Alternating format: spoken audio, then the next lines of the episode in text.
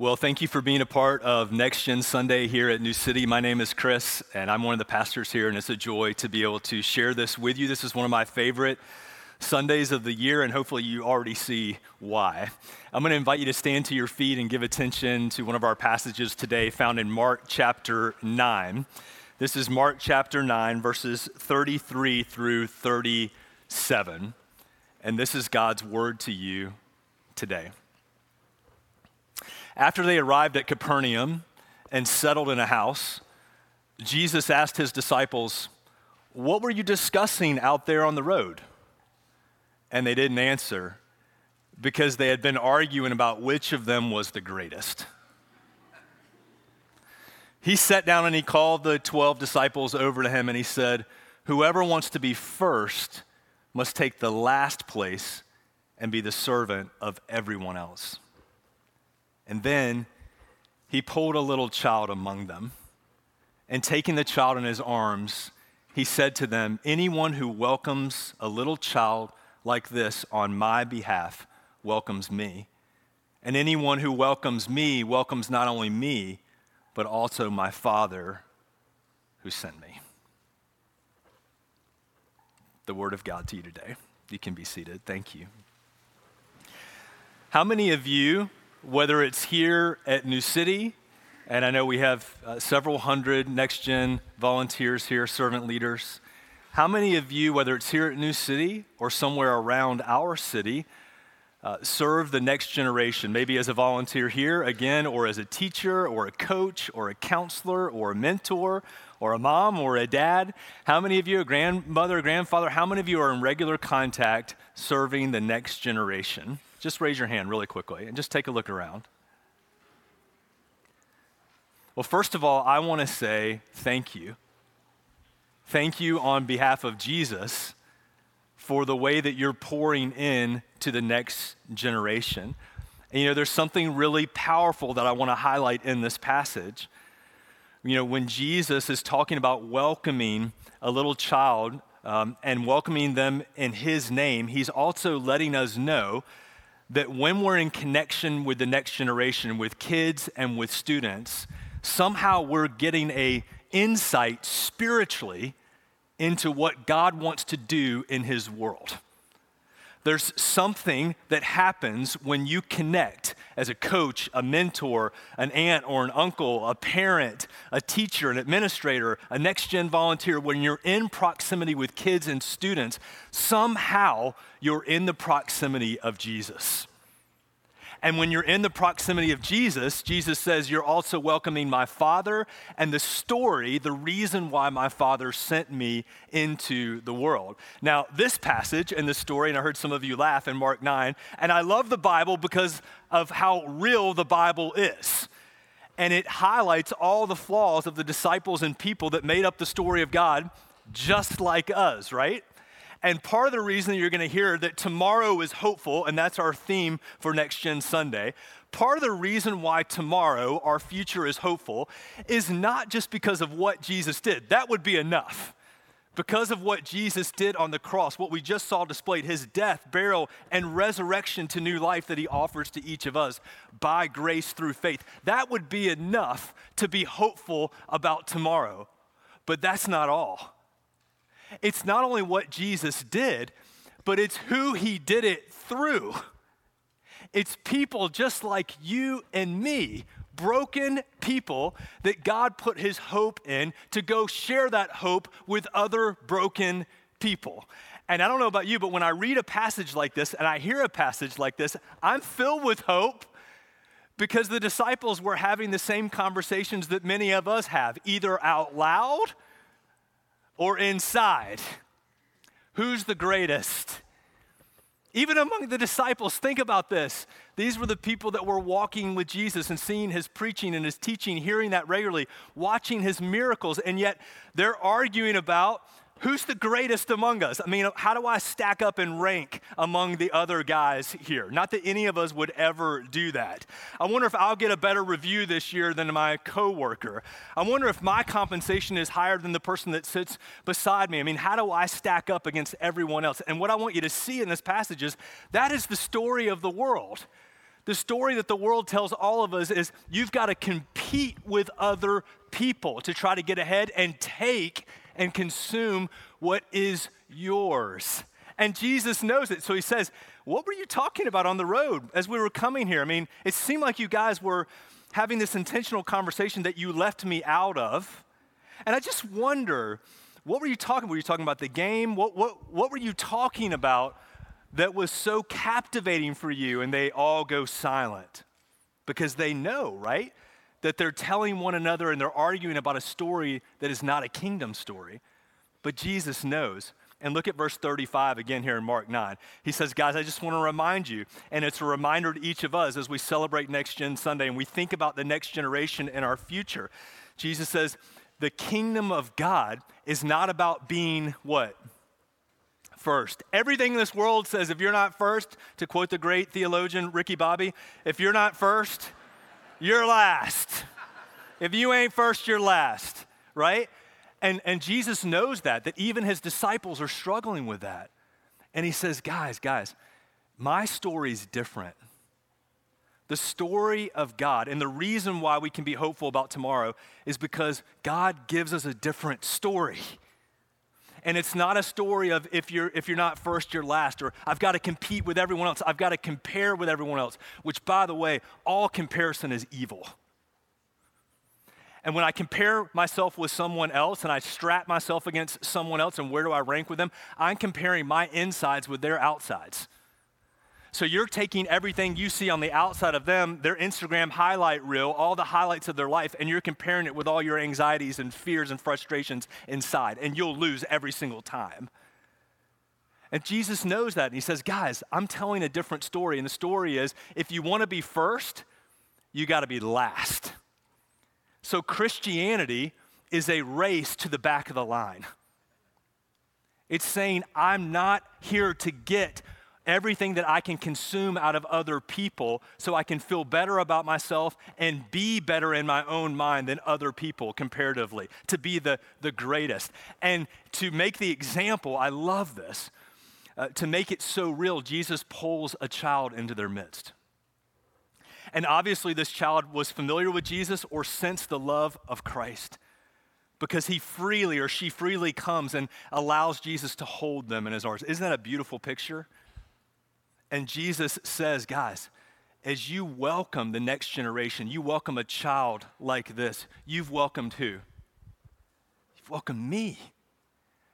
And when you welcome Jesus in your life, everybody watch this. When you welcome Jesus into every part of your life, you welcome the Father and the story of the Father, a, a, a, new kingdom, a new reality that Jesus brought to earth, a new way of living. And this was so radical because children in that day, and in many ways in our day, were seen as second class citizens. You know, they, they weren't quite there yet. And even in the church, we can do that. And Jesus, multiple times throughout the Gospels, pulls a child into their midst. Another time, he says, Unless you, do you remember this? unless you become like a child. You can't inherit the kingdom of God. What does he mean?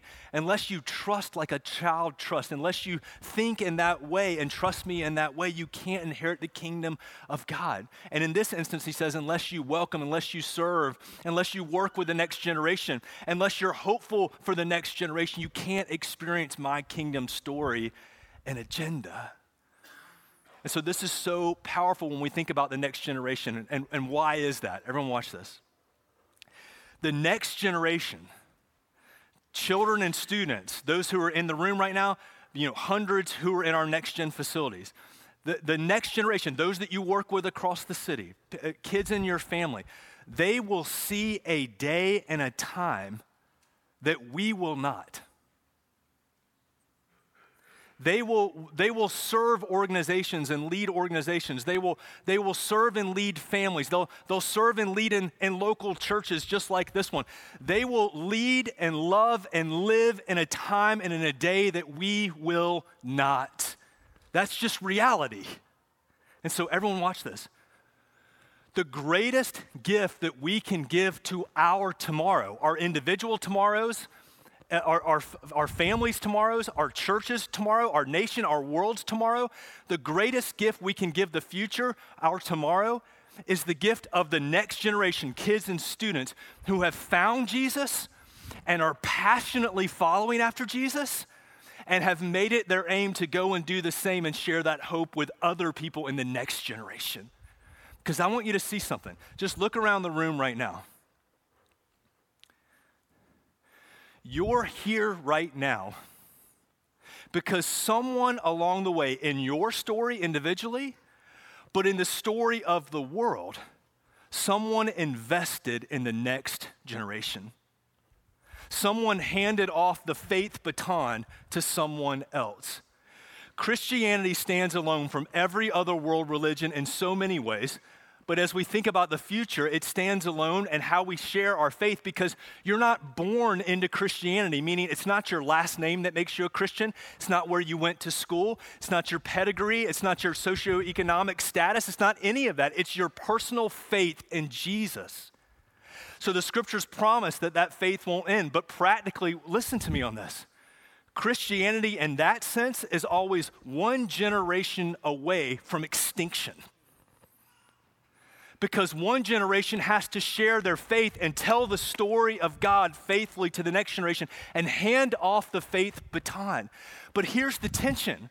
For many of us, right, we think about the next generation and we think about tomorrow and we're not filled with hope. We're filled with anxiety. We're filled with fear. Some of us may even have animosity towards the next generation. The next, they're, they're just lazy. They're just always on their phones. They're just this, and you fill in the blank. And so we're not filled with hope. And what's the old mantra? It's even in the scriptures. It's not, it's not new to us. Eat, drink, and be merry, for tomorrow we. What a hopeful mantra. I mean, that just gets me up and going in the morning. Eat, drink, and be merry, for tomorrow, our future, we die. But let me tell you something. That is the perfect axiom for the story of the world, for the story of being number one, for the story of being a consumer. Think about it. Get what's yours, consume. Be merry and drink all that you can. Take everything you can out of this world today, because tomorrow, the only thing we're promised is death. The only thing that we can be sure of is taxes and death. That's what tomorrow holds. And we can't be hopeful about the next generation because they don't know what they're doing. They're on their phones all the time. They don't get it. They're lazy. This, that, and the third, over and over and over again. And it fills us with this great anxiety. And guys, as Christians, for those of you who are Christ followers in the room, our story is different.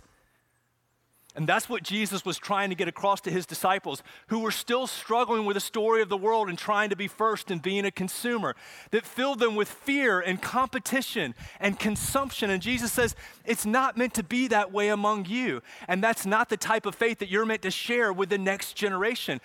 Tomorrow is hopeful, Jesus said, because of a child just like this. And in fact, you've got to become more like a child, and your trust and your hope and your excitement and your wonderment of the world.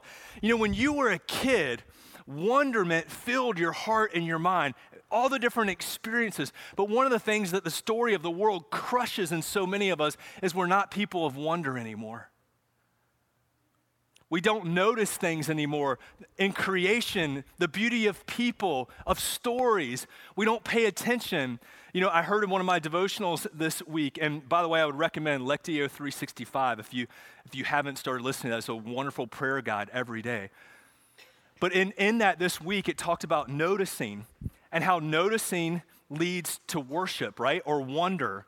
Noticing leads to wonder, and wonder leads to worship when I notice someone's story, when I notice a sunrise, when I, when I look at the miracle of what God is doing, I stop to notice and I, I'm filled with wonderment. It leads me to a place of worshiping God. But we've lost that. And part of what we've lost is the ability to look at the next generation and to look at our future and be filled with hope because not only what Jesus has done, but who he chose to do it through. Everyone, watch this. God gave us a different story a story of hope, a story of gospel, a story of redemption, of good news to not only experience ourselves, but to share with other people. And again, we should be hopeful not just because of what Jesus has done, but when we look at the story of God, who he chose to do it through. So I want to just finish here and share a quick little story about who he chose to do it through, and maybe it'll fill you with hope, not only for your own story, but as you share that hope with the next generation. And if you're in the Gospel of Mark, where we started, I want you to flip back to Mark chapter 2. And let me just read the text to you. This is the calling of a disciple named Matthew, or as he's known in the scriptures as Levi. And beginning of verse 13, Mark 2, Mark writes this Then Jesus went out to the lake shore again and taught the crowds that were coming to him. And as he walked along, he saw Levi, the son of Alphaeus, sitting a ta- at a tax collector's booth. And he said to Levi, to Matthew, Follow me and be my disciple. In other words, leave your story and be a part of my story. And Jesus said to him, or uh, Jesus said, and then Levi got up. I love this little simple phrase. He got up and he followed him. Mean, that's the response that Jesus is looking for. Later, it gets even better here, verse 15, Mark 2. Later, Levi invited Jesus and his disciples to his home as dinner guest, along with, listen to this, many tax collectors and other disreputable sinners. And Mark adds the footnote here there were many people like this among Jesus' followers. But when the teachers and the religious um, of the religious law, who were Pharisees, saw him eating with tax collectors and other sinners, they asked his disciples, "Why does he eat with such scum?" When Jesus heard this, he told them, "Healthy people don't need a doctor. Sick people do. I've come to call those who know, who, or um, I've come not to call those who think they are righteous, but those who know they are sinners. Let me read that again. Jesus says, Healthy people don't need a doctor, sick people do. I have come to call not those who think they are righteous, but those who know that they are sinners. Now, this, this is a mouthful, right? But this is a beautiful passage and it should fill us with hope. Again, not just because of what Jesus did, but who he chose to work and share what he did through. There's hope for tomorrow because of who Jesus pulled this whole thing off with. And again, as you take a look around, we are the product, we're the outcome of Jesus pouring his hope and his life into other people, and those people being faithful to share that hope with other people from generation to generation to generation, all the way until now. And as flawed and disappointing as human beings are, just like us, Jesus put his hope in a crew of them, just like us, to carry his gospel hope into all of the world. And again, as you take a look around, it worked. And it's working. We learned two weeks ago in 2 Corinthians 5 that God is making his appeal through us. That we are, remember this? We are his ambassadors. That we are now ministers of reconciliation, sharing the same hope that was given to us to other people. Remember, I shared Martin Luther's word on this that Christianity is one beggar telling another beggar where they found bread? It's sharing hope with other people just like us. But you can't share something that you don't have. And you can't know that you need hope, right?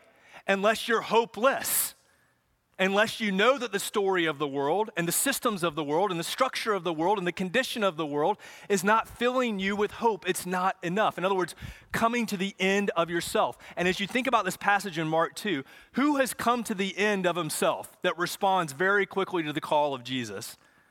Levi, Matthew, come and follow me. He got up and he followed Jesus and who is missing the message of hope and redemption and grace and love and the story of the kingdom of the first becoming last? The religious leaders. And Jesus says it very acutely in verse 17 sick people, right? I haven't come for, for well people, I came for sick people. People who think they're righteous don't need a doctor. It's people who know, watch this, that they're sinners. They know that without Jesus, they don't have hope and they have nothing else to share. if we knew Jesus' mission, and we do, Jesus said, I came to seek and save that which was lost. If we know that the mission of Jesus is to save the world, to redeem the world from ourselves, from our sin and our brokenness, that there's nothing that we can do in and of ourselves to be like God, to be pure like Him. So Jesus came to do for us what we couldn't do for ourselves. That's the gospel. Remember 2 Corinthians 5:21. He, Jesus, who knew no sin, became sin so that we might become the righteousness of God. That's the gospel in one sentence. Jesus did for us what we could not and what we would not do for ourselves. And now we don't take that message in vain.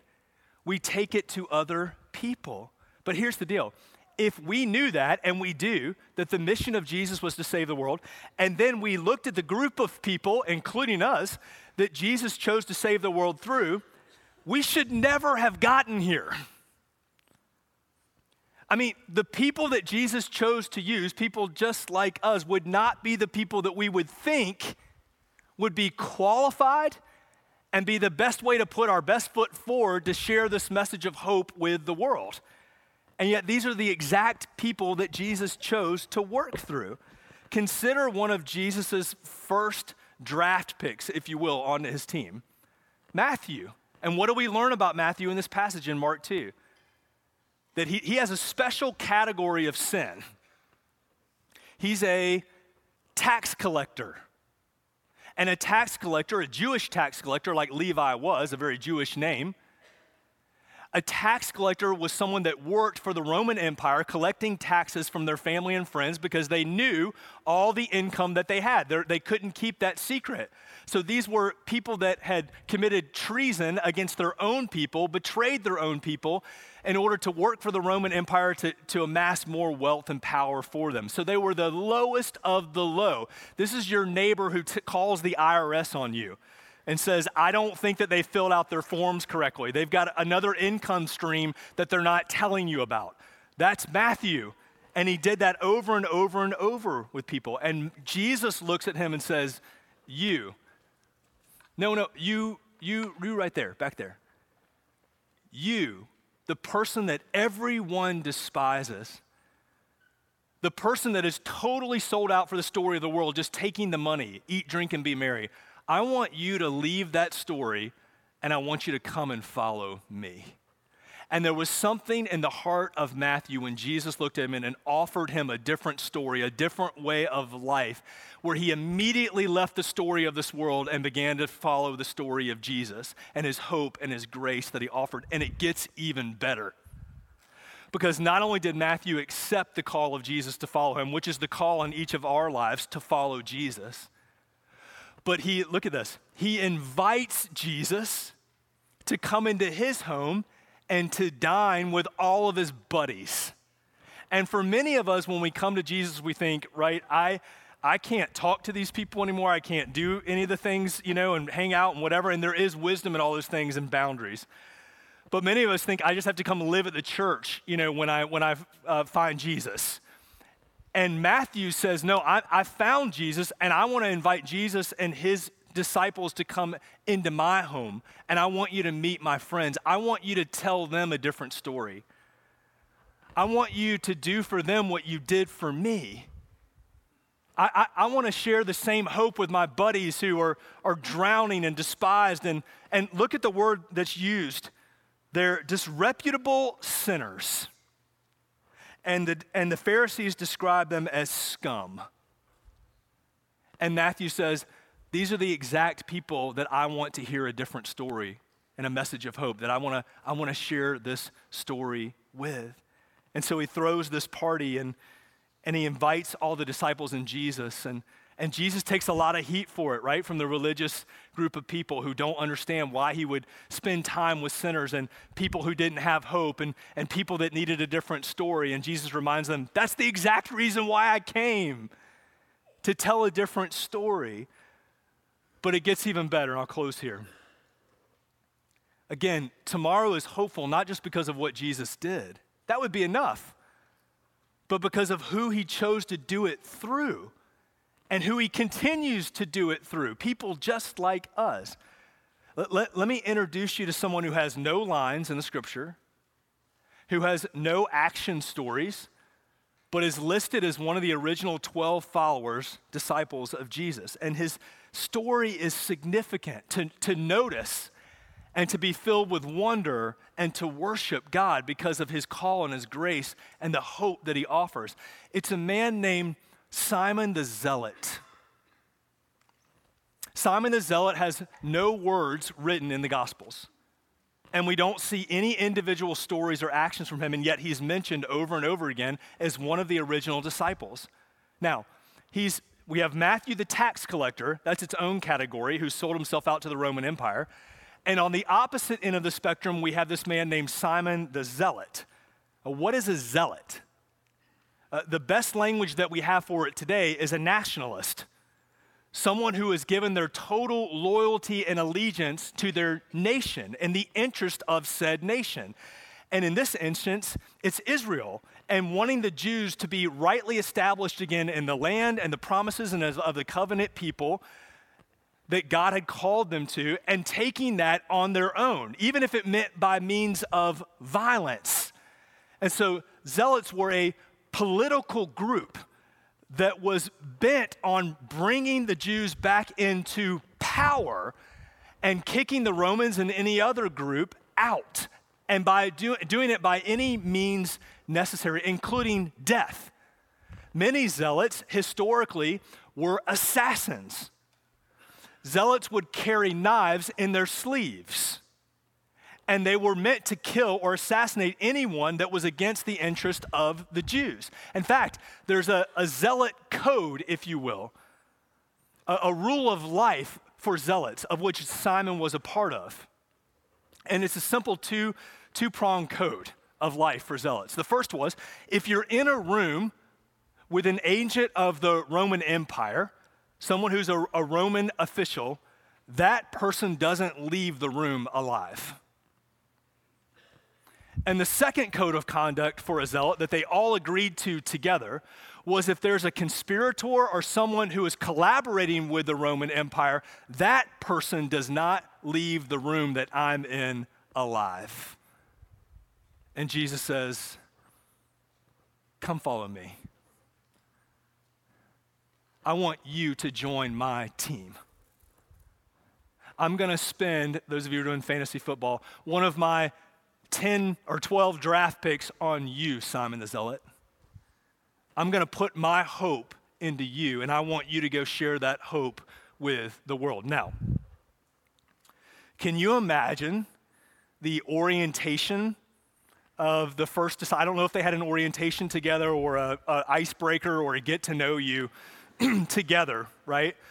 But let's just imagine them at some point getting to know each other's stories. They, they shared meals together, they had fires every night together, they talked about all the things they experienced, and they got to know one another as they're walking along the road and they're, they're sharing life together for those three years. And can you imagine the moment where, you, where the, the, they're introducing each other?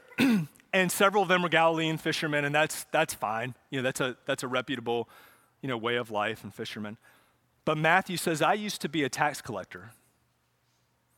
I used to work for the Roman Empire and I sold all my neighbors and friends out because I was just eating, drinking, and being merry and taking as much money as I could and position and power. And that was my way of life. And I didn't know there was another story until Jesus came walking by and called me to follow him. So I was a tax collector, and this is really awkward. And then it gets to Simon and he goes, Well, I was a zealot. And I killed people like you. And, and, and don't miss this because it's right here, but we could miss it.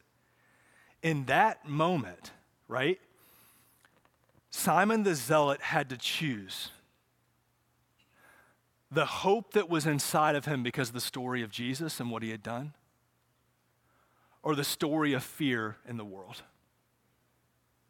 Who, who am I going to give my allegiance to? Is it the hope that Christ has given to me in following after him in his kingdom way? Or will I slip back into the fear and the allegiances that I have to the things of this world and the stories of this world? And this is a palpable, powerful moment where Simon the Zealot has to choose hope over fear. And the truth is that each and every one of us will be tested in our hope for Jesus.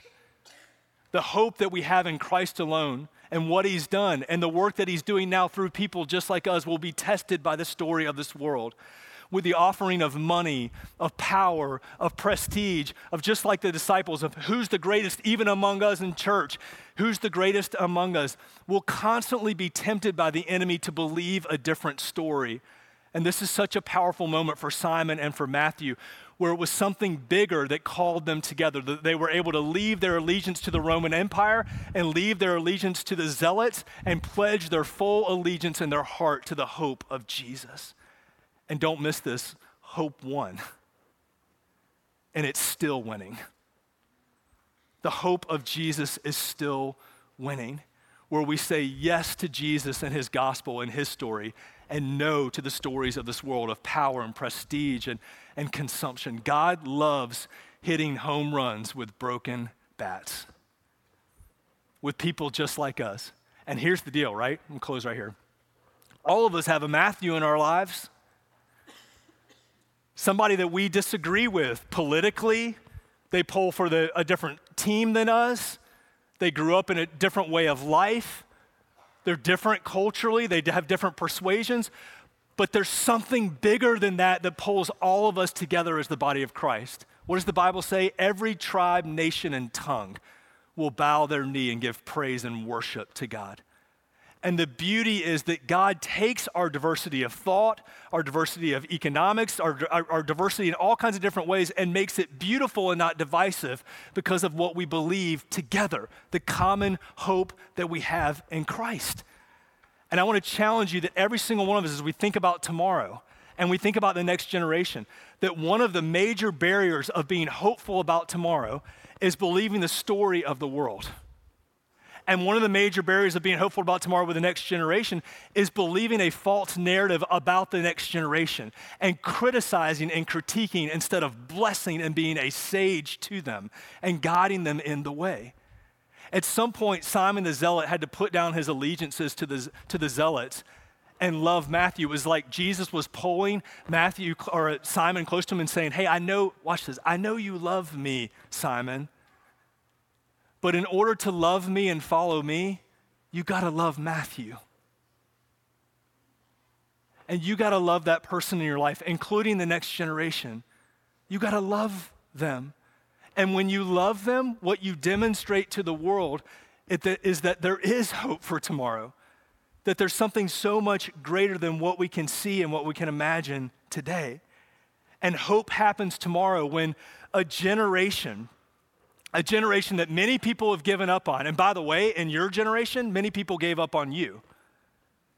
When that generation meets Jesus and is filled with hope and then shares Jesus with another generation that many people have given up on, we're sitting here today because that first crew of, of outcasts, of misfits, of sinners, of scum, don't miss that word, they met Jesus and they traded their fear and their hatred and their envy and their jealousy and their competition and their incessant comparison. They traded all of that for the hope of Christ. And then they began to carry that hope to other people around them, to invite Jesus to their parties, to the people that needed to hear that message. And because of this, because of what Jesus has done, and because of who he chose to do it through, people just like us Here's the bottom line tomorrow is hopeful.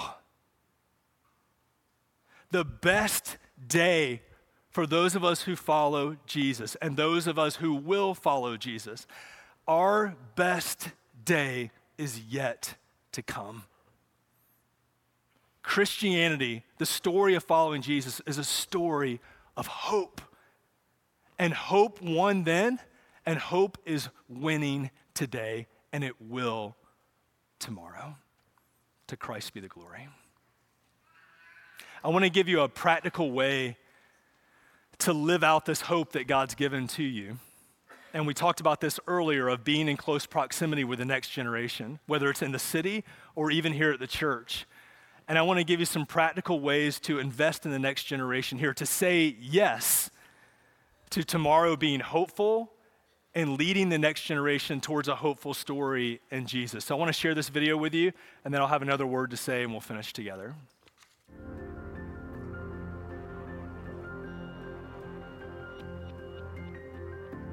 Next Gen Sunday is a time for us to celebrate our next gen finding and following Jesus. When you think about celebrating, you probably don't think about numbers. But when our team looked back over this past year, we found some that are definitely worth celebrating. This year, 36 kids and students were baptized, making their public profession of their faith in Jesus.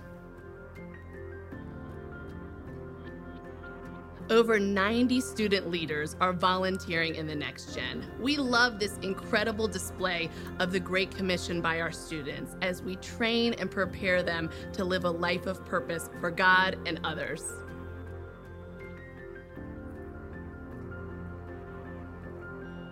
Hundred and forty kids went to camp this summer, experiencing magnetic moments and deepening their relationship and their faith in Jesus.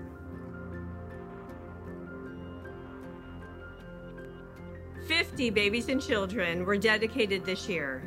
Parents made the decision to be the primary disciple makers in their child's life and dedicated their children to the Lord.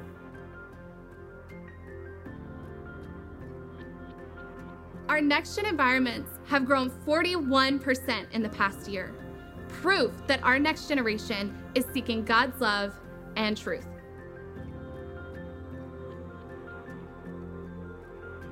Over 200 volunteer leaders serve our next generation every Sunday morning, creating environments to help students find and follow Jesus.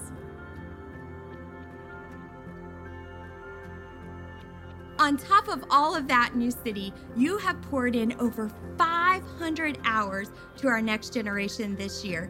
Kids and students are flooding our doors each weekend that will see a day and a time that we will not. Imagine the power of just one yes. One yes to sitting in a small group with a child and helping them know that they belong and are loved in God's family. One yes to a student serving with them on a trip and helping them find a life full of purpose serving their King. Imagine the power of one yes. New City, tomorrow is hopeful because of our next generation, and we want you to say yes. Okay, so practical way to do that, you have a card in your seat back in front of you or right around you and you can scan it here or you can fill it out at the actual physical card and turn it in at the doors today or in the green teal boxes uh, when you leave today. And it's just going to let us know that you're interested in saying yes to the next generation and serving. This does not obligate you, it's not a contract. There's no hidden language here. Um, we just want to know that you're interested in serving and be able to follow up with you. So I want to encourage you to take the card. You can fill it out right now and drop it off when you leave today, or you can scan the code and fill it out online. There's some other things when you leave today at the doors um, that we'd love for you to take, some, some cues for you to, uh, and prompts to pray for the next generation. We've got a sticker, we've got a, um, um, um a wristband, uh, some other neat things, uh, just to remind you to pray for the next generation and that tomorrow is hopeful. So I want to encourage you to grab those. Let me pray for us today and we'll, we'll finish with worship. God, thank you for this special morning to celebrate our kids and our students and the wonderful next generation ministry that's happening here at New City. And God, we do pray that every single one of our kids and our students would encounter you, that just like Matthew, that you would pass them by and call them to follow you, that, they, that you would look at them and notice them and, and personally call them to come and follow you. And I pray that each of them would say yes to that invitation from you, Jesus.